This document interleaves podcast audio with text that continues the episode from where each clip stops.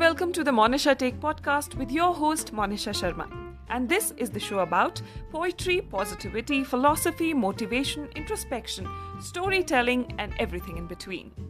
So every Tuesday यानी हर मंगलवार को हम होंगे आप सभी से रूबरू तो चलिए आज के शो की शुरुआत करते हैं ख्वाबों को सच करने के ख्वाब तो सभी देखते हैं पर कितने हैं जो ख्वाबों को बस ख्वाबों में ही जी कर दम तोड़ देते हैं। ख्वाब देखने का हक यकीनन सबको है, मगर देखकर उन्हें मुकम्मल करने का फ़र्ज़ भी तो है। पूछो अपने अंतर्मन से कि बंद और खुली आँखों से देखे ख्वाबों में अंतर क्या है। यदि दोनों को देखकर भूल जाना ही आदत है तो उनमें फ़र्क क्या है?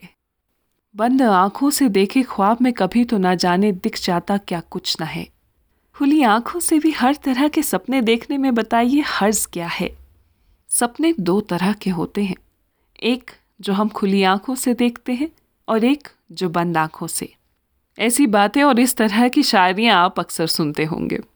जबकि सही मायने में सोचा जाए तो सिर्फ़ सपने ही नहीं, इंसान भी तो दो तरह के होते हैं।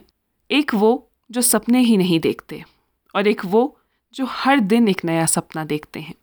एक वो जो सपने तो देखते हैं पर उन्हें कामिल करने की कोशिश तक नहीं करते और एक वो जो हर ख्वाब को पूरा करने के लिए दौड़े चले जाते हैं। एक वो जो पहली कोशिश में ही हार मान कर बैठ जाते हैं और एक वो जो सौ फटकारों के बाद भी हिम्मत नहीं हारते। एक वो जो ख्वाब देखने वालों की खिल्ली उड़ाते हैं और एक वो जो ख्वाब देखने वालों से प्रेरित होकर अपने ख्वाब की ओर एक और कदम बढ़ाते हैं। ख्वाब देखने का हक हम सभी को है। फिर चाहे आपके ख्वाब पर कोई यकीन करे या ना करे। दुनिया आपके ख्वाबों के बारे में क्या सोचती है ये मायने नहीं रखता। आप अपने ख्वाब पर और अपने आप पर कितना यकीन रखते हैं ये मायने रखता है। दुनिया आपकी राहों में कितने रोड़े अटकाती है ये मायने नहीं रखता।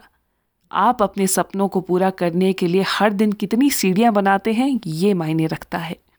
अब सोचिए कि यदि बिजली के आविष्कार की कोशिश में थॉमस एडिसन दस हज़ार बार फेल होने पर हिम्मत हार कर बैठ गए होते तो बिजली के आविष्कार में न जाने और कितने साल लग जाते।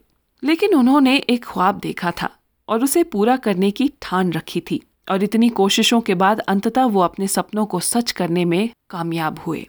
तो जब एडिसन जैसा एक साधारण इंसान अपनी कोशिशों से पूरी दुनिया को रोशन कर सकता है तो यकीनन हम भी निरंतर प्रयास करके पूरी दुनिया ना सही अपनी ज़िंदगी को तो जगमगा ही सकते हैं।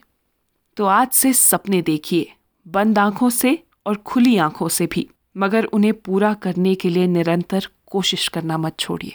वैसे कुछ लोग तो ये भी कहते हैं कि सपने वो नहीं होते जो आप बंद आँखों से देखते हैं। सपने वो होते हैं जो आपको सोने नहीं देते। तो आप किस तरह के ख्वाब देखते हैं? इस बारे में सोचिएगा ज़रूर। धन्यवाद।